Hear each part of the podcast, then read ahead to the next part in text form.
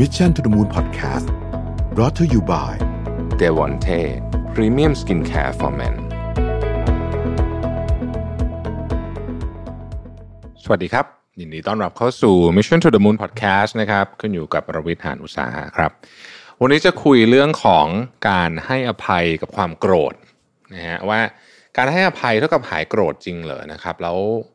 เราเห็นปัญหาเรื่องของการให้อภัย ความสัมพันธ์เป็นยังไงบ้างนะครับ คุณเคยไหมครับ ที่ยกโทษให้ใครทั้งๆที่ยังโกรธอยู่หรือเปล่า เพราะว่าอยากรักษาความสัมพันธ์นั้นไว้ คุณก็เลยพยายามปกปิดอารมณ์โกรธ และบอกกับเขาว่าไม่เป็นไรเราทุกคน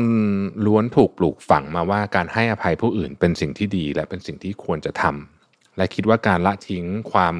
ขุ่นเคืองจะสามารถรักษาความสัมพันธ์ไว้ได้ เราจึงยกโทษให้กับผู้อื่น อย่างง่ายดายในบางครั้งนะครับ โดยบางทีความรู้สึกลบๆเนี่ยมันยังไม่หายไปไหน แต่หารู้ไหมว่าการทำสิ่งนี้เนี่ยอาจจะทำให้ปัญหาที่ยังค้างคาใจอยู่ ไม่ได้รับการแก้ไข เพราะเราไม่ได้แสดงออกว่าเราไม่พอใจอะไรเนี่ย มันก็จะติดอยู่ในใจเราไปเรื่อยๆฮะเมื่อมีเรื่องเช่นนี้เกิดขึ้นซ้ำอีกปัญหาที่พอกพูนเอาไว้ มันก็จะเป็นชนวนทำให้ความสัมพันธ์เนี่ยพังลงในที่สุด คู่รักที่มีชีวิตคู่ที่ยืนยาวเนี่ยไม่ได้มาจากการหล่อเลี้ยงด้วยความรักหวานชื่นเพียงอย่างเดียว และไม่ใช่การหลีกเลี่ยงการกระทบกระทั่งกันอีกเช่นกันนะครับ แต่เป็นการเผชิญปัญหาและจัดการกับความขัดแย้งอย่างตรงไปตรงมา ในปี 2018 เนี่ยนะครับนักวิจัยกลุ่มหนึ่งได้ออกบทวิเคราะห์ที่ชื่อว่า forgive and forget a typology of transgression and forgiveness strategy in married and dating relationships นะฮะ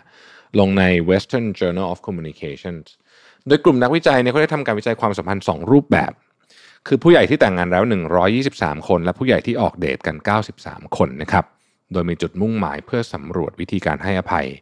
ในความสัมพันธ์ของทั้งสองกลุ่มตัวอย่าง รวมถึงหาคำตอบวิธีการให้อภัยแบบใดที่พวกเขาใช้แล้วทำให้มีชีวิตคู่ที่ยืนยาว เรามาดูกันนะครับว่าผลการวิจัยจะออกเป็นยังไงนะฮะเคลเลอร์กับวอลเดนเนี่ยนักวิจัยทั้งสองท่านเนี่ยนะฮะได้ระบุวิธีที่คู่รัก และคู่ที่กำลังคบกันใช้เพื่อรักษาความสัมพันธ์หลังจากมีความขัดแย้ง โดยมี 5 วิธีด้วยกัน 1. คือพูดคุยกันอย่างตรงไปตรงมานะฮะมีปัญหาก็พูดคุยอย่างตรงไปตรงมา 2. การให้อภัยอย่างชัดเจนบอกกับฝ่ายตรงข้ามว่าเราให้อภัยกับสิ่งนี้แล้ว 3. การให้อภัยแบบใช้ภาษากายนะครับเช่นการกอดกันหลังทะเลาะกันเป็นต้น 4. การลดขนาดของปัญหา ซึ่งก็คือการมองข้ามปัญหาแล้วก็เลือกที่จะเพิกเฉย แล้วก็พยายามทำให้มันเห็นว่ามันเป็นปัญหาที่เล็กน้อย 5. ให้อภัยแบบมีเงื่อนไข เช่น ถ้าคุณทำสิ่งนี้ฉันจะหายโกรธเป็นต้น นักวิจัยพบว่าทั้ง 5 กลยุทธ์เหล่านี้ล้วนมีประสิทธิภาพในการรักษาความสัมพันธ์ทั้งสิ้น ไม่ว่าจะเป็นคู่สมรสหรือว่าคู่เดทก็ตาม และกลยุทธ์ที่เลือกใช้มักขึ้นอยู่กับความรุนแรงของความขับข้องใจ เช่นการพูดคุยกันมักใช้สำหรับความผิดที่เลวร้ายที่สุดอย่างเช่นการนอกใจหรือว่า การมองข้ามปัญหา การให้อภัยแบบใช้ภาษากายมักใช้กับเรื่องเล็ก ๆ น้อยๆเช่น การมาสาย การให้อภัยอย่างชัดเจนมักใช้กับความขัดแย้งที่ไม่อาจหาข้อสรุปได้เป็นต้น โดยทางนักวิจัยเนี่ยเขาได้อธิบายเกี่ยวกับรูปแบบการให้อภัยแบบมีเงื่อนไข แล้วก็ pseudo forgiveness ก็คือการให้อภัยแบบหลอกๆก็อย่างน่าสนใจนะครับว่า การให้อภัยแบบมีเงื่อนไขเนี่ยอาจจะเรียกว่าเป็นการปกป้องทางอารมณ์ เพราะว่าพวกเขาได้ปกปิดบาดแผลนั้น และใช้สิทธิ์ของการไปพูดถูกกระทำในการควบคุมอีกฝั่งหนึ่งสร้างเงื่อนไขเพื่อตอบสนองความต้องการของตัวเอง ซึ่งบางครั้งเงื่อนไขที่เอ่ยขึ้นมาเนี่ยไม่ได้เกี่ยวข้องหรือสามารถแก้ปัญหาที่เกิดขึ้นได้เลยสักนิด ส่วนการให้อภัยแบบหลอกๆนะฮะมีความคล้ายคลึงหรือว่าแย่พอๆกับให้อภัยแบบมีเงื่อนไข โดยผู้ถูกกระทำเลือกที่จะก้าวต่อไปและบอกว่าจะไม่พูดถึงเรื่องนี้อีก การมองข้ามปัญหาเช่นนี้ สามารถยืดอายุของความสัมพันธ์ได้ก็จริง แต่เป็นความสัมพันธ์ที่รอระเบิดเวลา เนื่องจากไม่มีการให้อภัยที่แท้จริงเกิดขึ้น ซึ่งการ วิจัยชี้ให้เห็นว่าแนวโน้มของการอยู่รอดของความสัมพันธ์ที่มีการให้อภัยแบบหลอกๆ หรือว่า pseudo forgiveness เนี่ยนะฮะไม่ค่อยยืนยาวสักเท่าไหร่ การให้อภัยจะดีต่อความสัมพันธ์ ก็ต่อเมื่อเราปล่อยวางความรู้สึกแย่ๆได้อย่างแท้จริง โดยกฎการให้อภัยที่จะทำให้ความสัมพันธ์ยืนยาวมีอยู่ด้วยกัน 3 กฎ 1. การให้อภัยไม่ใช่ทำเพื่อใคร แต่ทำเพื่อตัวเองนะครับ การให้อภัยไม่ใช่ทางออกของปัญหา ไม่ใช่วิธีการที่จะทำให้ ผู้อื่นสบายใจ หรือเป็นวิธีการประคับประคองความสัมพันธ์ที่ยั่งยืน แต่การให้อภัยคือการทำเพื่อตัวเราเองต่างหาก และการให้อภัยผู้อื่นจะเกิดขึ้นได้ก็ต่อเมื่อเราให้อภัยตัวเองก่อน การให้อภัยตัวเองคือการหยุดปล่อยให้ความโกรธกัดกินหัวใจ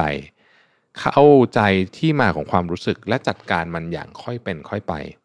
หันไปโฟกัส กับสิ่งที่มีคุณค่ากับชีวิตเราจริง ๆ และเมื่อเราปล่อยวางสิ่งแย่ๆได้แล้ว